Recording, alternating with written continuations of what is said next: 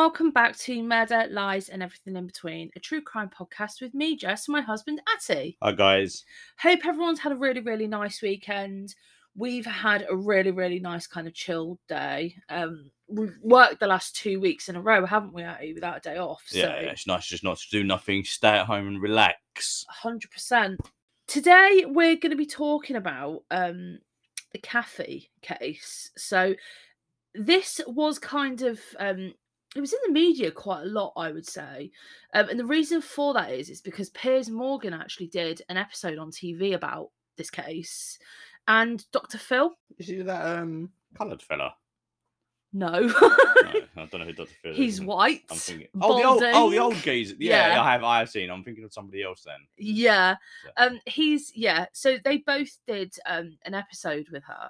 So th- she probably is quite well known for those things. Um I did watch a couple of kind of um documentaries on her and quite a few interviews and they're quite scary. She's actually quite a scary woman this person is.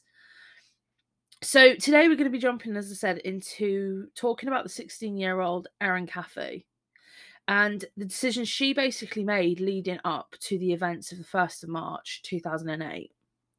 This will be one of those episodes where I will encourage you to kind of really make your own mind up on what you think happened. I know, Atty, you don't need any encouragement on having your own opinion on thinking about what you think happened, but I want you to all have kind of an open mind and have a real think about what you think happened really in this case. Right. Okay. Okay, so it's going to be one of those. It's going to make your mind think. So, do you think that she was kind of the real mastermind behind it all that ultimately led to four families being torn apart? Or was she not? Was she led along down the garden path along with the group of people? This is what I will ask you to think about over the next kind of hour or so. Terry and Penny Caffey met at a revival meeting when Terry was 24 and Penny was 21. Their firm religious beliefs kind of drawing them together, and they soon actually got married on the 3rd of November 1990. They did kind of get married quite fast after they met. They didn't hang around starting a family, and just a year later, Erin was born on the 27th of July 1991. Matthew was born three years later on the 8th of June 1994, and Tyler followed five years later on the 18th of April 1999. So they had two boys and one girl. Right. There was an age gap between a lot of them. The youngest and Erin, there was quite a chunk of an age gap, to be honest, I mean, good like eight years. So quite a good age gap, I would say, for parents of like that age. They were quite young when they had a family. The family were dedicated to the church. Their lives revolved around their faith, absolutely dedicated to their beliefs. They were through and through Baptists. Okay. The family attended the Miracle Faith Church in Emory, Texas, where Terry and Penny were both youth ministers. They would dedicate hours and hours to Bible study every Wednesday. They attended church every Sunday and committed hours and hours to practicing gospel songs, with Erin leading on vocals, Penny playing the piano, Matthew on bass guitar or harmonica, and Tyler playing the guitar. So they were quite a musical family. Terry worked as a delivery driver supplying medical equipment, and he was kind of also preparing to become an or- become ordained to become a Baptist minister. So he was working quite hard at this point to do that. Penny had also kind of worked as a driver for a charity that delivered food to elderly people outside of her role in a band called the Gaston Singers, and they would perform at churches. So, as I said, they were very, very kind of musical and very heavily kind of embedded into the church that they frequented. Erin was around 13 years old when the family moved from Celeste, Texas to Alba, Texas, and this was about an hour away from each other. And they did this actually to move closer to the church. So it showed just how much the church actually meant to them. They would purposefully move just for that. So they're heavily religious. Hundred percent. So yeah, this was embedded completely into every single thing that they did in their lives. That's the gist I get from everything that I've read and listened to. She had just hit her teenage years, and this is the kind of time, as you know, where you start to kind of experiment with your style, your friends. We all know what that's like. You know, you meet new people, you're kind of you're settling into friendship groups that you're you're finding your feet kind yeah, of thing. you're Yeah. finding yourself. Yeah, hundred percent. So yeah. So they took this opportunity to enroll the kids into public school, hoping that this would enrich all their childhoods. Erin was placed into Rains Junior High, and Matthew and Tyler would be placed into Rains Elementary School because obviously there was a big chunk of age gap between them. Unfortunately, this didn't go as planned. After a girl was actually seen trying to make an advance on Erin in the school's corridor, trying to kiss her. This incident really upset Terry and Penny. As you can imagine, they weren't up for this in the slightest. They were not happy with this. Erin was pretty, blonde. She had blonde hair, blue eyes, small and petite. Typical classification as beautiful kind of thing. This is what she looked like. So it wasn't a surprise that people were interested in her and she got attention. And she enjoyed it. She did like it like any 13, 14 of year old yeah. girl would, yeah? So her pastor, Tom McGee, even said once that if he had five more of girls that looked like her, he could fill his church on Sundays. you can imagine that would probably bring in a lot of young boys. would. I thought that was quite funny when I read that for a pastor to make that comment. So, just one month in the academic year, all three kids were actually pulled out of public school, and Penny began a Bible based curriculum homeschooling all three of them. So, she'd been struggling to kind of try and keep up with the pace of learning. So, I think Penny and Terry both just hoped that with this extra one to one kind of tutoring, that maybe she could kind of start to catch up Yeah. to her peers, hopefully.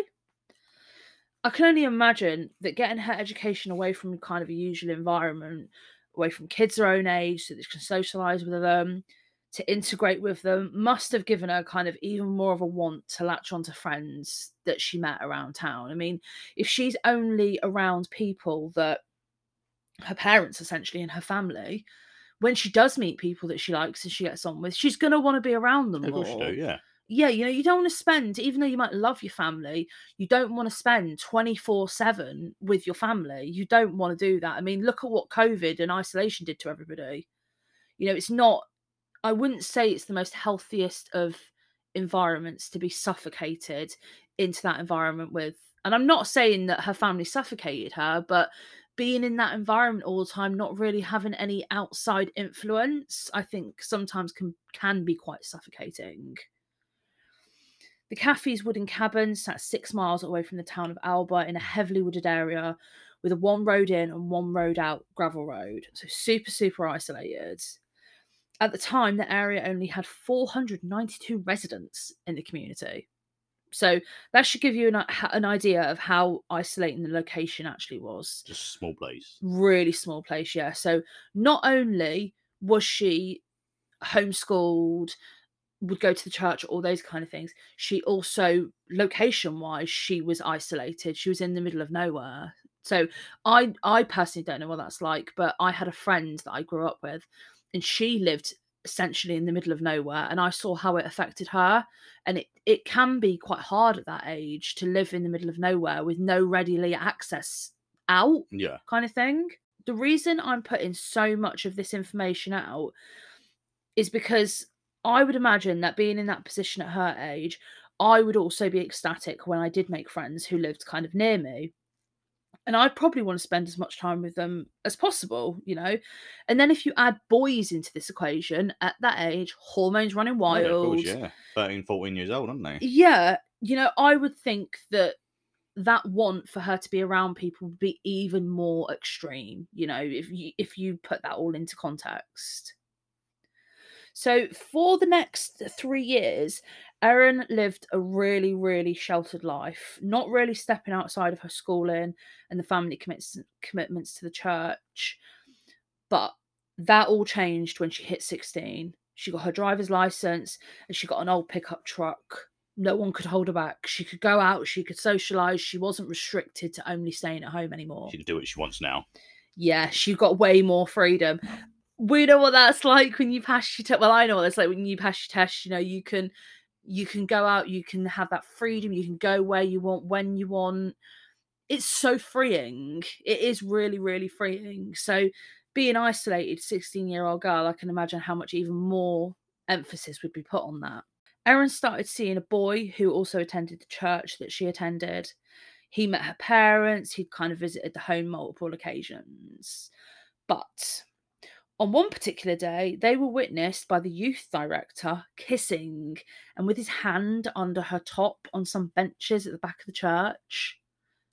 So, not really the kind of behavior you want to be kind of witnessing at a church, especially with the youth director around. Of course, this kind of got straight back to her parents, and they very, very quickly pulled them apart, demanding that they never see each other again, and it was over. They were done. They weren't having this, you know. They were totally, totally embarrassed by what was going on. And they were adamant that there was no way in hell this was going to happen again. So, this wasn't the impression they basically wanted to give out of their family.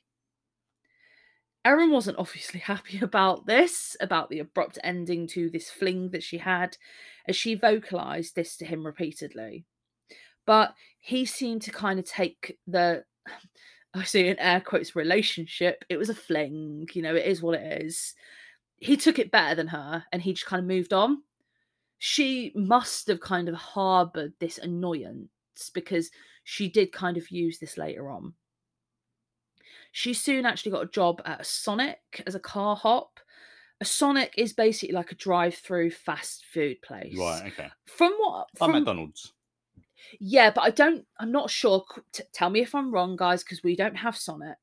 Um, but they, I don't think you can sit inside. I think it's like you park outside, Right. Okay. and then they bring their food oh, to right, you. okay, right. So she was a car hop. So she would ride out on um skates Oh, and yeah, take you we've food seen, to you. yeah, we've seen. Yeah. We don't have anything don't. cool like that here in the UK. Well, people bring our food out to us. It's not by skates. no, not by skates. Okay. No, definitely Well, not. that's a requirement when you go to an interview. Skate. Nah, sorry, sorry, no job for you. yeah i mean i just i think it was great you know she she got loads of attention obviously with the admirers of her kind of ensuring that they parked on the side where she was delivering so that they could kind of see her. And apparently she was the only one that would go out on roller skates. Nobody else could. It was Right. only her. So there was even more emphasis because she was the only one that did it you know? She's a petite small pretty blonde 16 year old there was way more emphasis on her you know? She got a lot of attention. And a co-worker actually quoted saying she was so sheltered it was like she was seeing the world for the first time. She gushed innocence. A lot of guys flirted with her and she would just blush and smile duck her head down and skate inside and tell me that guy wanted my number. And i'd say did you tell him that your mum would be answering the phone? Could you imagine that at that age? It'd be, it's just hilarious. Could you imagine a guy calling her house to penny or terry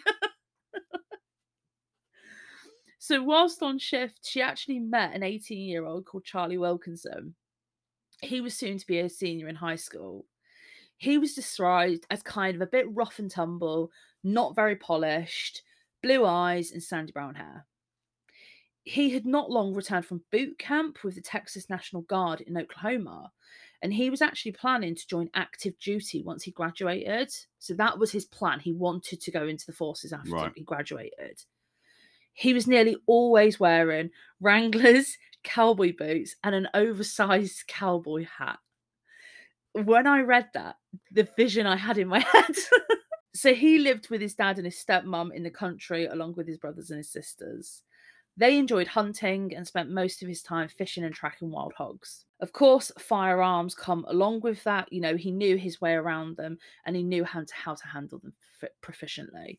So, if you were to take out the fact that he'd already gone on training, he knew extra because, you know, Texas, there's a big it's a big gun thing you Yeah, know oh, a lot definitely. of the majority of the population in texas are pro guns so it's not surprising that an 18 year old lad who hunts and fishes knows how to knows his way around firearms.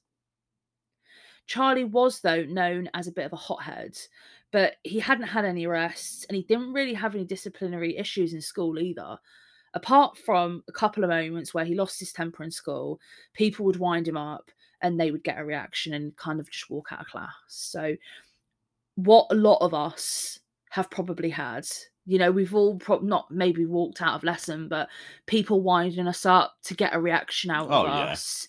You know i don't i don't know if i'd class that as a hothead or just you growing up and maturing. I think we've all got well most of us i'm not going to say everybody but a lot of people have gone through that phase no matter how short where people people push your buttons and you snap.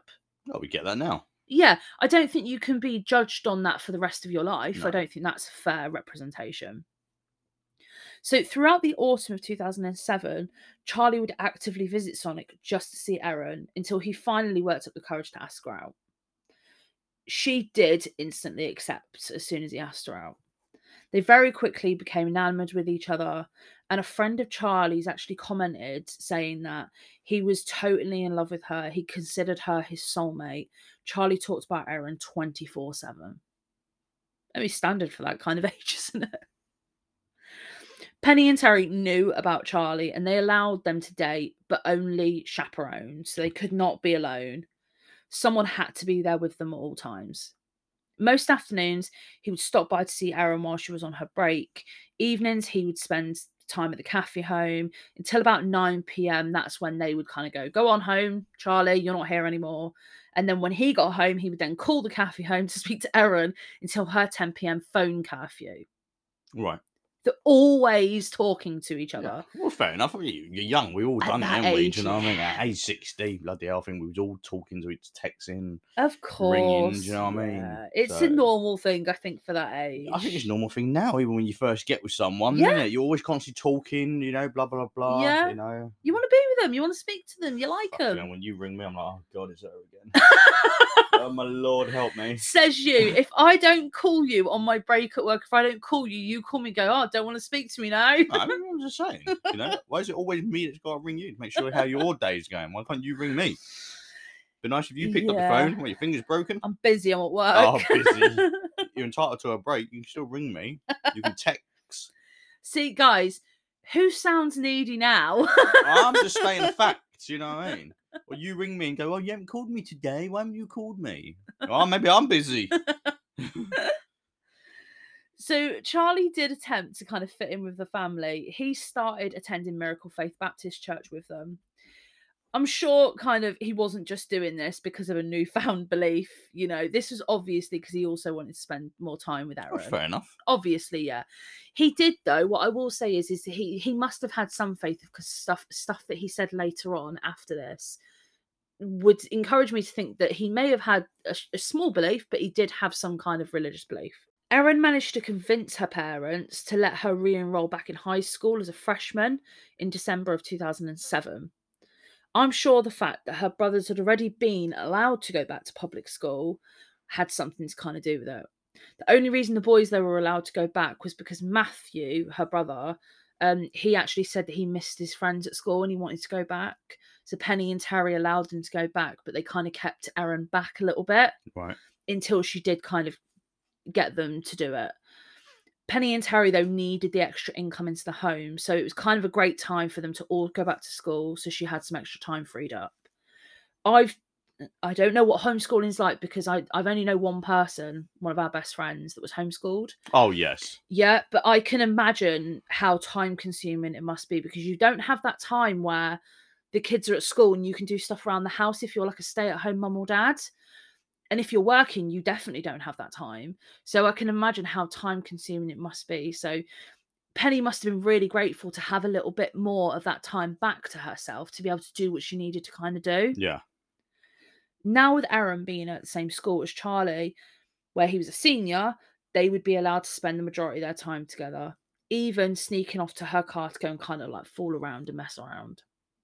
Well, we all know what that means. Ye- I'm not gonna lie because this girl was 16 at this age. She is underage. And actually, I don't know. I don't know in Texas. I don't know the the law in Texas. Right. Okay. Let us know, guys. I don't know. Uh, we might actually be able to look it up quickly. I'm actually going to look it up one second. So we've just had a look and it's 17. So the legal age of consent is 17 as of now. Um, so she was underage. at this point. So I Yeah, but- can't yeah, but who- imagine. who, ha- doesn't have sex underage, really.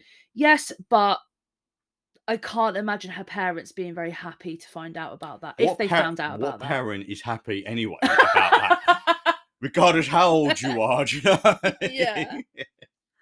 yeah, I understand that. Penny and Terry actually started to gain kind of a little bit of trust for them now. They kind of earned a little bit of trust with them. And he did start allowing them to occasionally go out for dinner alone. But instead of doing just that, they'd sneak off to a friend's house. And as you can imagine, teenagers of this age, they only had one thing on their mind. Just after Christmas, this is when they eventually had sex for the first time. Charlie was absolutely besotted with Erin. And soon after, he gave her his grandmother's engagement ring as a promise to her whilst down on one knee at the side of the road. Oh, well, she's full of romantic, isn't he? I knew you were going to have something to say about that. You know how I think about young love. I know. Just a few days He's later. pussy whipped. I just realised. he got some pooty tang, and now that's it. oh, I gotta put a ring on that finger. Oh, mate, I'm telling you. oh, God. There's more out there, mate. All right, not just one. Just a few days later, this ring was actually spotted on her finger by her mum whilst they were at a church function. Obviously, not happy about it, she demanded that she give it back to Charlie. Terry stormed outside, pulling Charlie aside, who was playing games outside at the time, telling him, quote, This is totally inappropriate. You're promising yourself to my daughter. Do you realise she is 16 years old? And Charlie just kind of shrugged it off. Didn't, How old is Charlie now? 18. Right. This just confirmed Terry's original feelings about Charlie. He hadn't liked him from the first day he met him when he didn't get out of his chair to shake his hand, which, by the way, is the worst thing you could probably do. First time you're meeting your girlfriend's dad, stand up and shake the hand. Have that little bit of respect for them, you know? He would tell Penny he didn't like Charlie. If he can't even show him respect, how does he treat their daughter? Which I totally agree with. I mean, I can see his point of view on that one. Penny and Terry started to restrict their time together, and now they were only allowed to see each other once a week with someone present. So they were chaperoned visits again. Right. In early February 2008, Penny overheard Erin laughing when she should be on phone curfew. So, doing what any mother does, went and checked on her, and she'd seen that she'd actually snuck her phone into the room to talk to Charlie.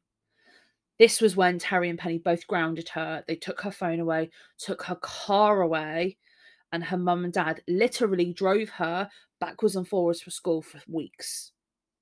So every any bit of freedom that she did have was now completely obliterated. She had no freedom again. She was back to square one. A bit of a harsh punishment, isn't it? It's a very harsh punishment. Yeah, to take I can understand the phone, but take the phone and the car and and Uh, maybe a little bit harsh, but we're not parents. So we Yeah, but don't know what it's sh- like. Like she did anything bad. She- Well, she, you know, in my eyes, I don't think she did anything. It bad. wasn't anything extreme, no. Yeah, you know, she went over her phone curfew hour, and maybe take the phone away. Yeah, but to take her, take her car away and like literally restrict her to nothing. Yeah. Yeah, it just yeah. During this time, Erin was becoming more and more restless. I can understand that. Because she's Her- horny. Her, her and Charlie were overheard by some classmates and friends at school talking about their frustrations.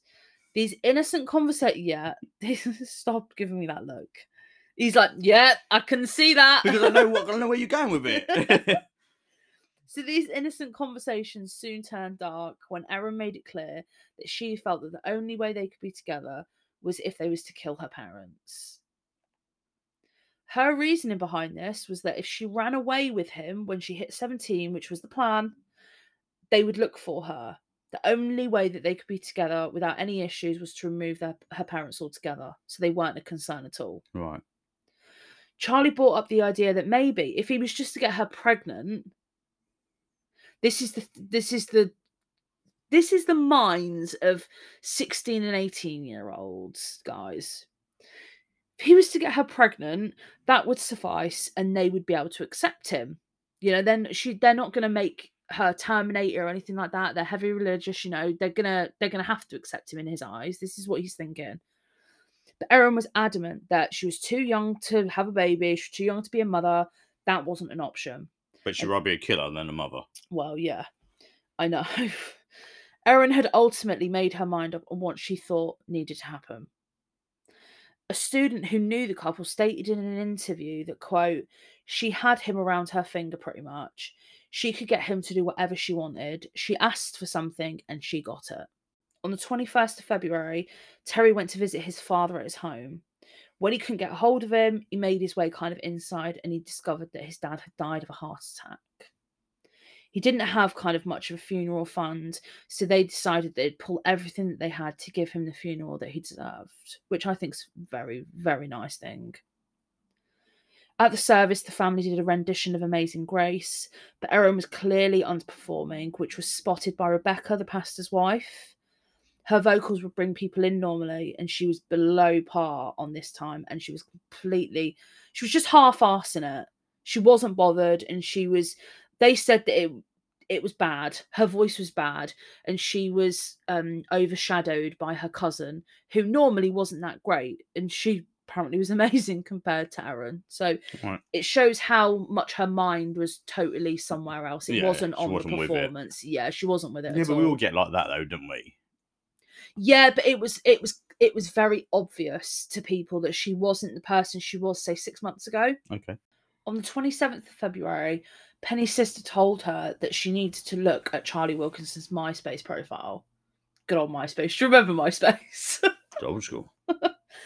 she had discovered what he had been putting on out there for the world to see, and she wasn't happy. She was disturbed, concerned, and very, very worried. He was talking about alcohol and sex, not the kind of stuff that the Caffeys agreed with. Terry and Penny both made the decision that the relationship needed to be over now for good.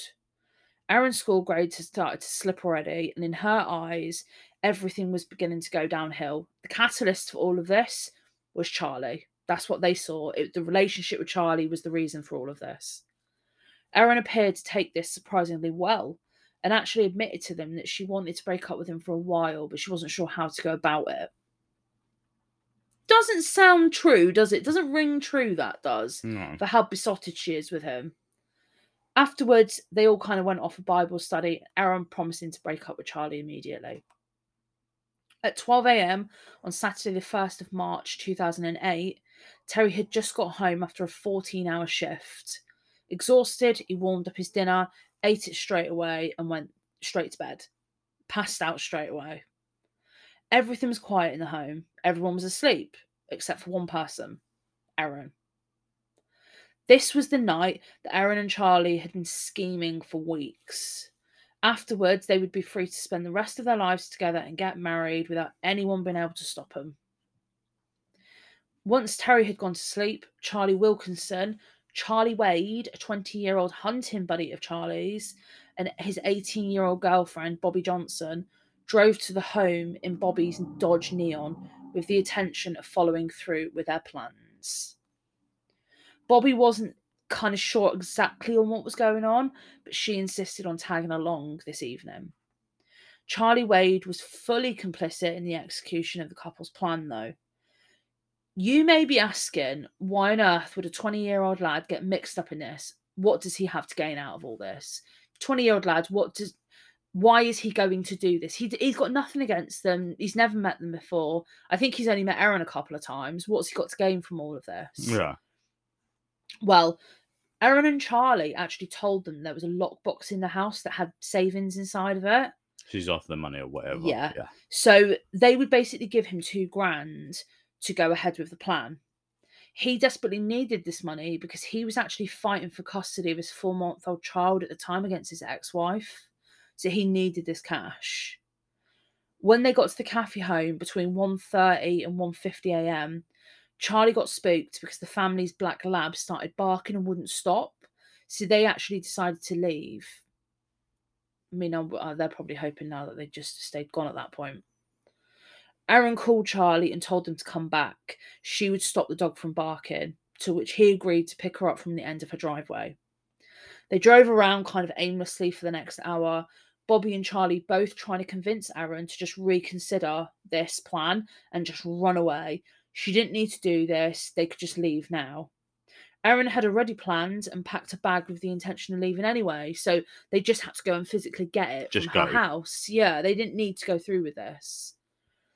Wade turned the car around, driving back towards the Caffey home. They parked at the end of the road where Erin and Bobby would stay whilst the attack occurred. Bobby tried to leave, but Charlie told her that she was already involved. She might as well just stay now. This was planned that Charlie would kill Terry and Penny, and Wade would kill Matthew and Tyler, Erin's two younger brothers. What I find hard to understand is why her brothers. I was about to say, yeah, the brothers ain't done nothing, have they? Exactly. So they've done nothing to her. They had no reasoning, but I just yeah, I don't understand. I'll go over it in a little bit why why she did, but they didn't do anything to her. They, they did absolutely nothing. yeah. They did not deserve any. Well, her parents didn't, but they didn't, especially didn't deserve it. Just before 3 a.m., the two walked into the home through the front door, which Erin had left unlocked for them. They were armed with a 22 caliber gun and two samurai swords. They made their way quietly through the home towards Penny and Terry's first floor bedroom. They smashed the door open, waking Terry up instantly. The next thing Terry remembers was gunfire when he threw himself over his wife trying to protect her, but he was shot in the arms and in the face, which caused him to pass out in and out of consciousness. Penny had been shot multiple times in the attack, but she wasn't dead yet. The gun jammed, and Charlie passed it to Wade to fix it because he didn't know how to unjam it. Wade then shot several more times at both Terry and Penny. They both left the room, but Charlie returned with the sword and said to her, Die, bitch, die. This is when he started slashing at Penny's neck so viciously that he almost decapitated her. Matthew and Tyler, hearing the commotion, locked themselves in Erin's bedroom, terrified of what was going on. Charlie convinced them to go back to bed, and Charlie and Charlie and Wade followed them upstairs to their lofted bedroom. Matthew was heard shouting, Charlie, why are you doing this? followed by, No, Charlie, no. Wade then shot Matthew in the head, knocking him to the ground instantly. Eight year old Tyler had hidden in the closet to try and escape the brutal attack, but they found him and he suffered multiple stab wounds to the back of his neck. Both Charlie and Wade inflicted these injuries, taking turns to stab him. Charlie grabbed Erin's pre packed bags and took it out to the car to her. She was quoted saying, I'm glad that's over. Hmm. Upon re entering the home, they went to find the lockbox that Erin had told them that they had money in. Once they located it, they opened it with the combination that Erin gave them, but there was nowhere near as much money as they were made to believe there was in there, to the point where they even emptied Terry and Penny's wallets. And you won't believe how much they got. They got $375. All together. Yep. That's fuck all, isn't it? Two grand. They Yeah. promised, yeah, two grand. They then set about lighting the house on fire using soft furnishings, clothes, and bedding to encourage the spread before leaving the home. As they drove off, Erin said, Holy shit, that was awesome. Hmm. Wade dropped Charlie and Erin off at Charlie's mobile home where they later had sex after killing her parents. Unknowingly to the group, Terry actually wasn't dead. He survived. When the fire broke out, call it sheer will to live, but Terry came around noticing that his home was on fire. He managed to crawl around his wife to the bathroom window, which was the only accessible window, and once he got through it, he fell to the ground. Terry knew that if he managed to crawl to his neighbour's house at Helen and Tommy, they could call 911. But first, he had to make it the 500 yards to their home from his home. Right. This journey would end up taking him one hour. He crawled for an hour. He fell into a creek on his way, almost drowning. You gotta remember, he's only wearing a t shirt, pajama bottoms, no shoes, one sock, suffering five gunshot wounds one in the head, two in his right shoulder, and two more in his back. and he's managed to survive this passing in and out of consciousness for an hour. The call was made at just after 4:30 a.m. to Rains County Sheriff's Office, and Officer Charles Dickerson went to the report of the shooting at the Caffey home as the only officer on duty at that time. Remember, small small, community. yeah. yeah, there's only him on duty and the dispatcher. As he made his way to the address, he got closer and he noticed an orange glow in the distance, soon realizing that this was the home that he was actually called to. He radioed his dispatcher to mobilize the county's volunteer fire departments. The roof at this point had actually already started to buckle, and soon just the foundation and ash was left behind. That's how hot this fire was. Officer Dickerson raced to the Gastons' house where Terry was trying to hang on long enough to tell them who was responsible for the death of his family. When he saw him there, there was so much blood that he couldn't actually ascertain where Terry had been shot. But Terry told him they're all gone. Absolutely in hysterical tears at this point, he said, Charlie Wilkinson shot my family. So thank God he managed to actually say who was responsible for Yeah. this. During the ambulance ride, it was feared that Terry might not actually make it. So Richard Alman, the sheriff's investigator, asked him as many questions as he could on the ride. He told him Charlie Wilkinson was his daughter's boyfriend, that he and his wife had recently demanded that Erin stop seeing him. Charlie that night had broken into the house and shot Terry and his family as they slept. Ammon shared this information with Chief Deputy Kurt Fisher. He couldn't believe what he was hearing at this point. You go, you remember, this is a small community, and he knew who Charlie Wilkinson Yeah, was. Charlie Wilkinson had actually gone fishing and four wheeling with his sons, with Deputy Fisher's sons. They were friends. And as far as he knew, he was actually a good kid. You know, he was a straight A student. He was really good. The community, being as small as it would, though, ended up playing a massive part in catching the killers quickly. Philip Fisher knew who Charlie was, and on his way to the crime scene, he'd actually seen Charlie's truck parked outside of Matthew Wade's mobile home. Matthew Wade is Charlie Wade's brother, Right. so the accomplice's brother. He immediately made his way over there and he was let inside by an occupant in the house.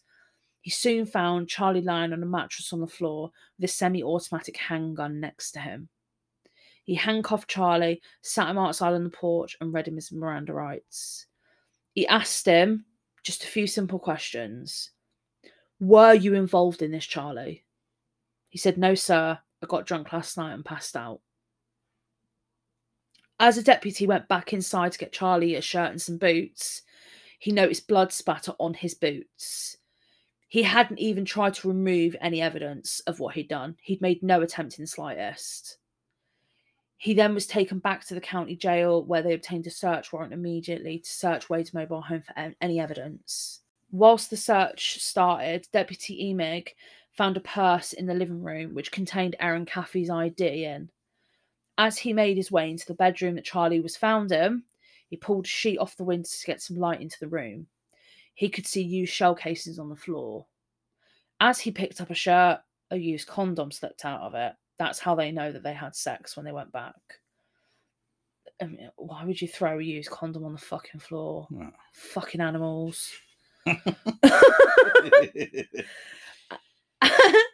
As he made his way around the room, he lifted up a blanket off the floor near the wardrobe where he noticed some blonde hair was sticking out from under it. Thinking it might be a doll's hair, he moved the hair aside. That's when he saw that it was actually Erin Caffey, the girl that he the, whose ID he'd found. yeah. He confirmed her name with Matthew Wade and he asked her how she got there. She just played dumbfounded, saying, I don't know where I am. Fisher asked her what had happened, to which she just simply replied, Fire.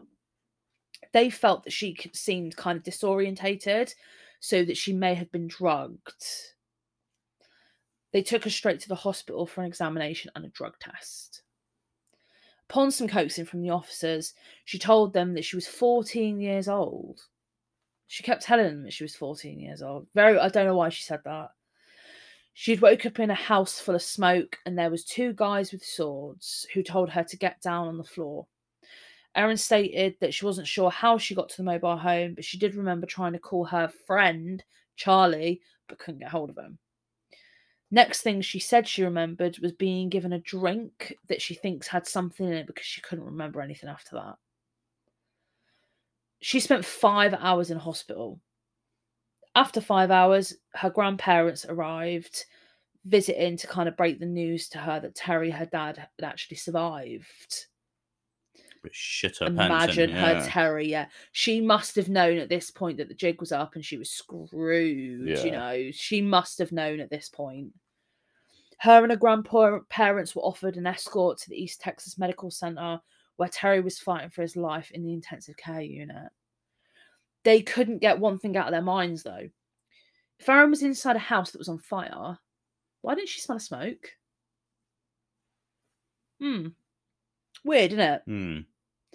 Whilst this was going on, Charlie Wilkinson was being interrogated by De- Detective Ammon and Texas Ranger John Vance. Charlie was informed that a victim had survived the attack and had identified him as one of the attackers. Throughout the early hours in the morning and into the afternoon, Charlie slowly filtered out everything that they had done, who was involved, and to what extent each of them were involved. Bobby Johnson was soon arrested at her place of work, and Charlie Wade was arrested when they actually pulled him over in his car at the side of the road. Bobby admitted what had happened as soon as she was made aware that the boys had been arrested, but Wade didn't succumb to interrogation as quickly.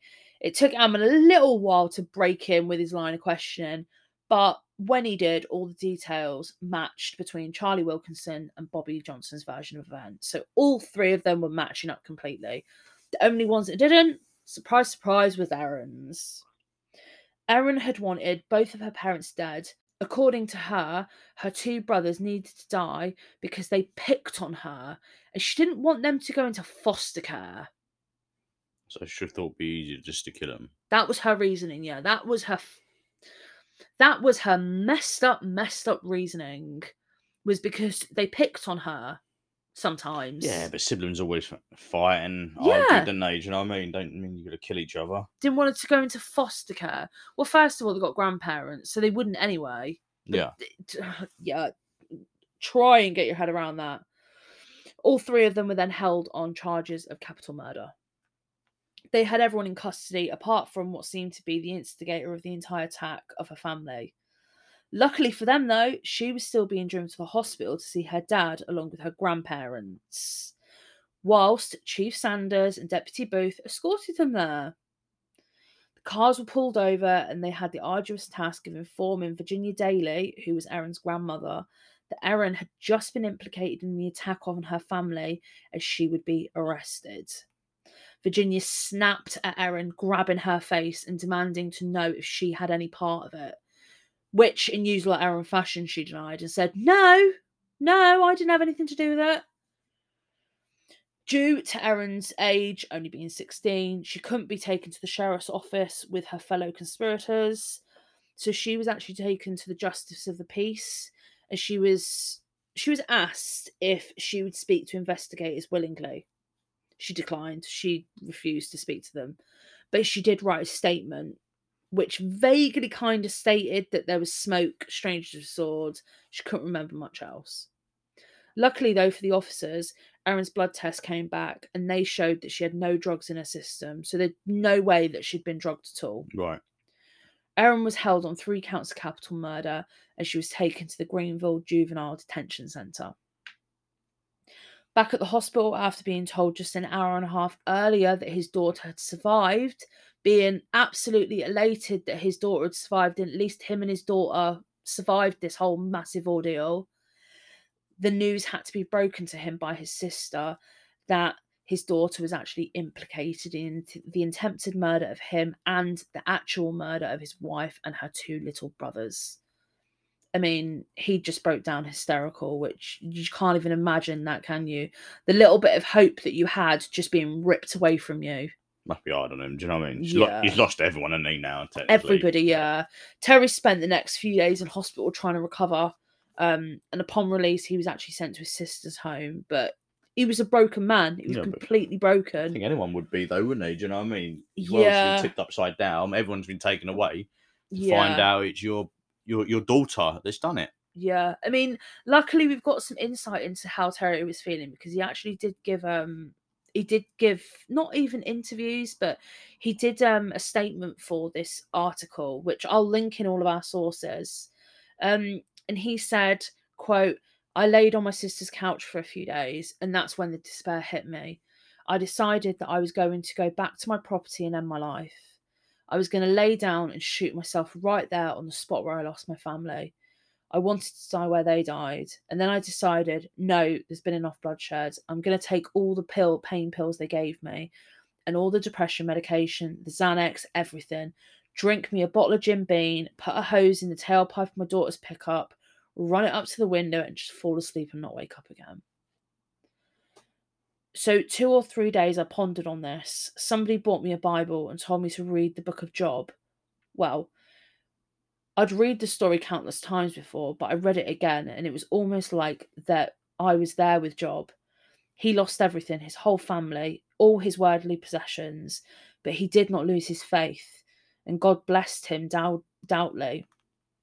That turned me around and got me to thinking that God might have a plan for me. He didn't bring me through all this for nothing. I went back to our property, and as soon as I was better, there was nothing left but the subfloor and the metal roof. I spent days out there picking through the ashes. I would get on my hands and knees and just dig. I didn't find much a Hot Wheels car, a broken ceramic cup, a horseshoe shaped belt buckle that the kids gave me for Christmas. I ended up buying me an RV and I moved back up onto the land. Everybody said I was crazy for going back, but it brought me healing. I put my RV right on the spot where my house once stood, and I stayed out there for four months. I was so stubborn. I thought, I'll be darned if anybody is going to run me off my property. When I leave, it will be when I'm ready and when God's ready for me to leave. Some nights it was pitch black. By the time I got home, I had to pick up the courage to get out of the car, and I bought me a 9mm pistol and I slept with it beside me. End quote. So hopefully that gives you some insight into how he was feeling and what he was kind of going through after the events of this all.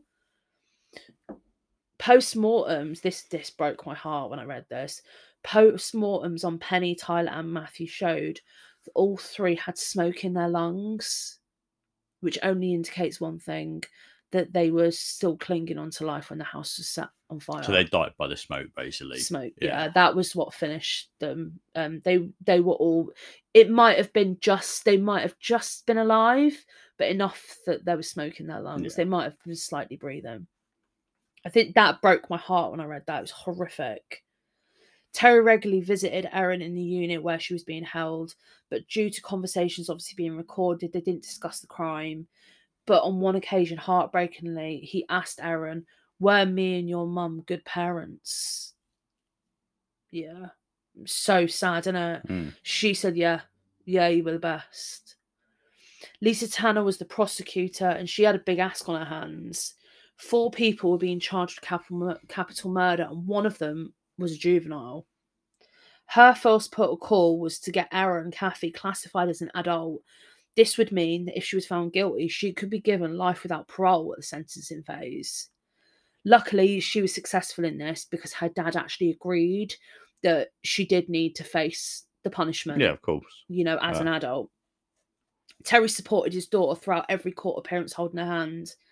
The death penalty was actually taken off the cards for both Wade and Wilkinson when Terry sent a very convincing letter to the DA stating that, quote, I want them in this lifetime to have a chance to rem- for remorse and to come to a place of repentance for what they have done. Killing them will not bring my family back. Very forgiving man, Terry is. I don't think I could be as big of a man as he was if someone had no, done that now to you me. Got, now you got to live with it though. Now they got to live with that yeah. guilt for the rest of the time. Wade had none. Wade yeah. didn't give a shit. Wade had no he had nothing well, in him at all. You think you Bobby did and Wilkinson did, but yeah. he spoke to the Forgiveness Project, which is where I read the article from. Um, and he said that when the attorneys told me they wanted the death penalty, I prayed again and I asked, What would Jesus do? I believe he would have spared their life, so I wrote letters and protested to the headquarters of the Attorney General offices, asking them to spare the boys' lives.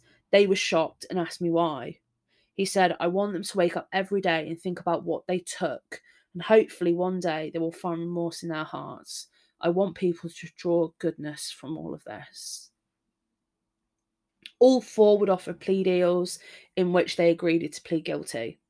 Bobby Johnson pled guilty to being an accomplice who did not use a weapon. At the sentencing phase, Terry stood to address Wilkinson. He said, Charlie Wilkinson, I want to say to you today, I forgive you, not so much for your sake, but for my own. I refuse to grow into a bitter old man.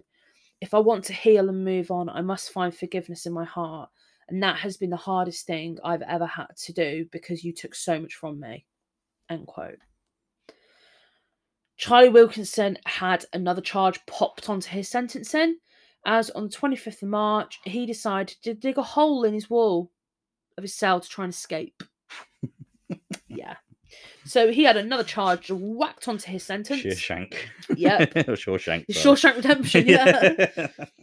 In October of 2008, Charlie Wilkinson and Charlie Wade were both sentenced to life in prison without par- without any possibility of parole.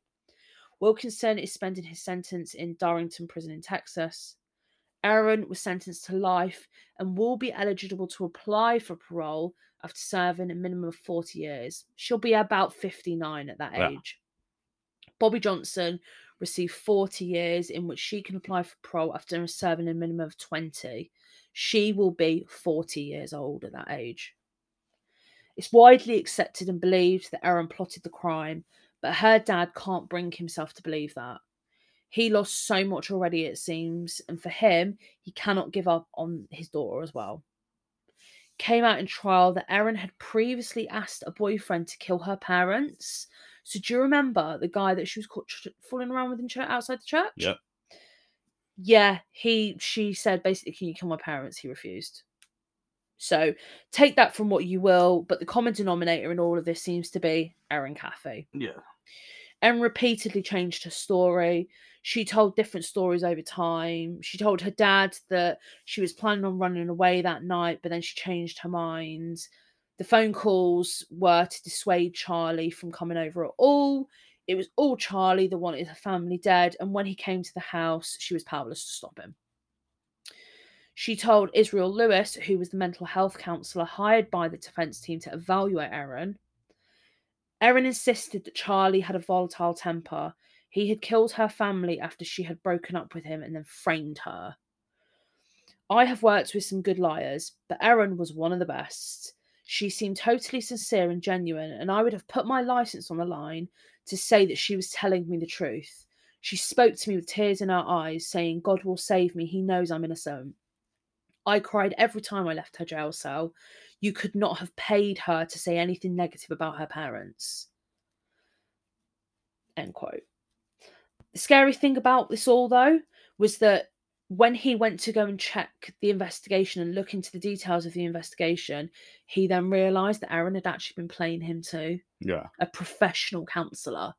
So it shows how much of a good manipulator she is.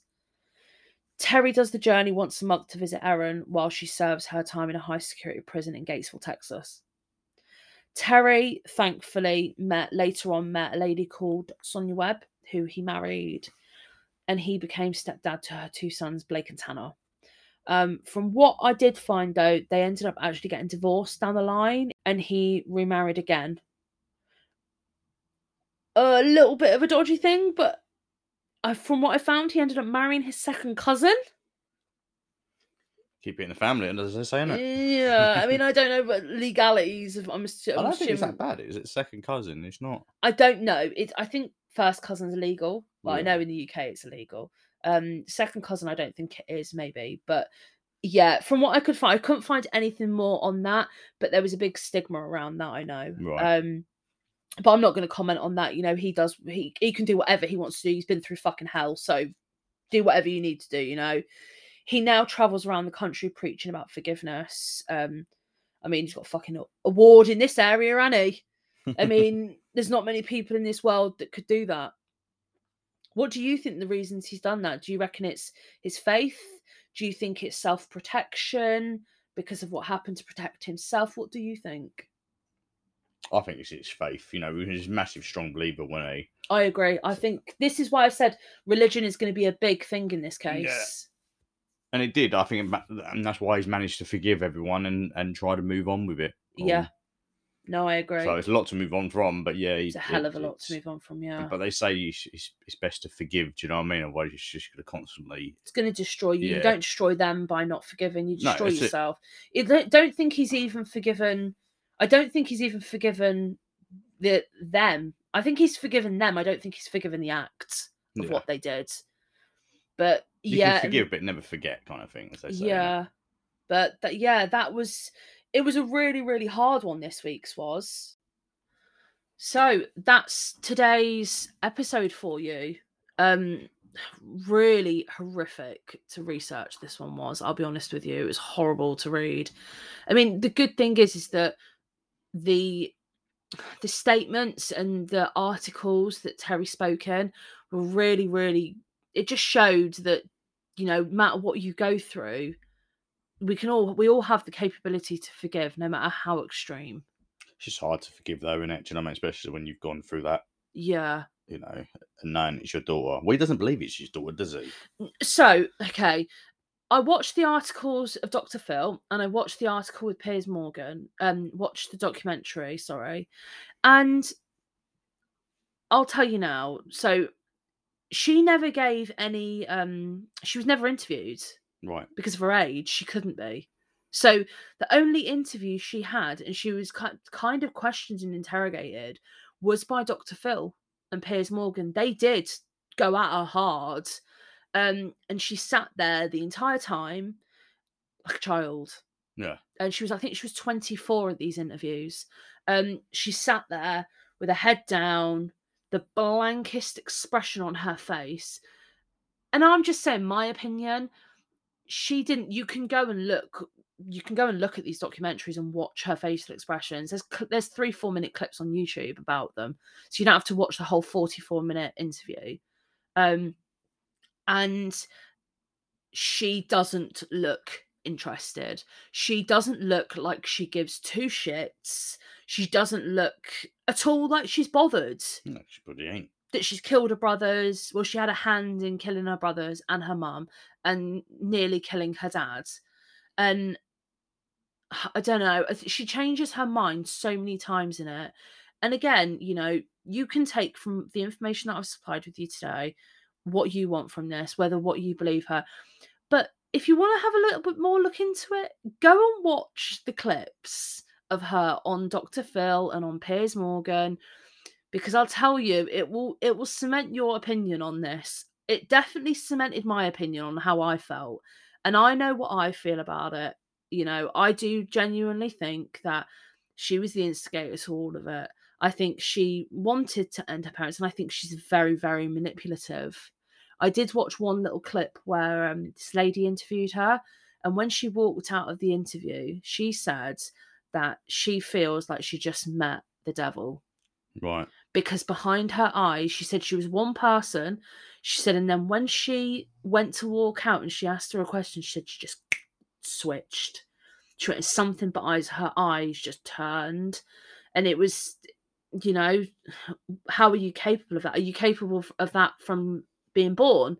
Because she was she was brought up in a you know she was brought up in a very good household she was looked after she was she had everything that she could have you Yeah. know she was supported she had love she had family around her she Yeah, had all those Yeah, things she didn't just want that though, did she? And when you coop up something long enough, it's only a matter of time. yeah but then know? i think it, it i think that would then put you back to nature or nurture wouldn't it we, you always you could Oh, always yeah. have that argument Yeah, about you know this this i would say would go very much for nature you know she was born like that potentially but i don't know i mean Say you were born like that. Like I said, she she had a good up upbringing, but but she was always going to turn out like that if it wasn't one it would be another yeah, but you could say that about about anything, though, couldn't you? Do you know what I mean? It only started when she what was 15, 16, fell in love, and you she start the parents started taking things away from her, enclosing her.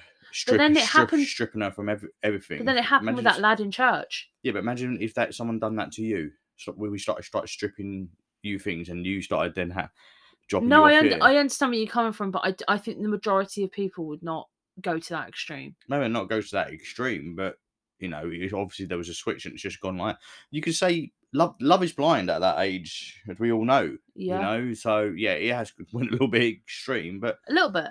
well, yeah, you know, but what can you say? Yeah, Do you know what I mean? yeah. I don't know. What what do you all think about it? I mean, go and go and watch the if you can, even just the three minute clips of um the Piers Morgan or the Doctor Phil.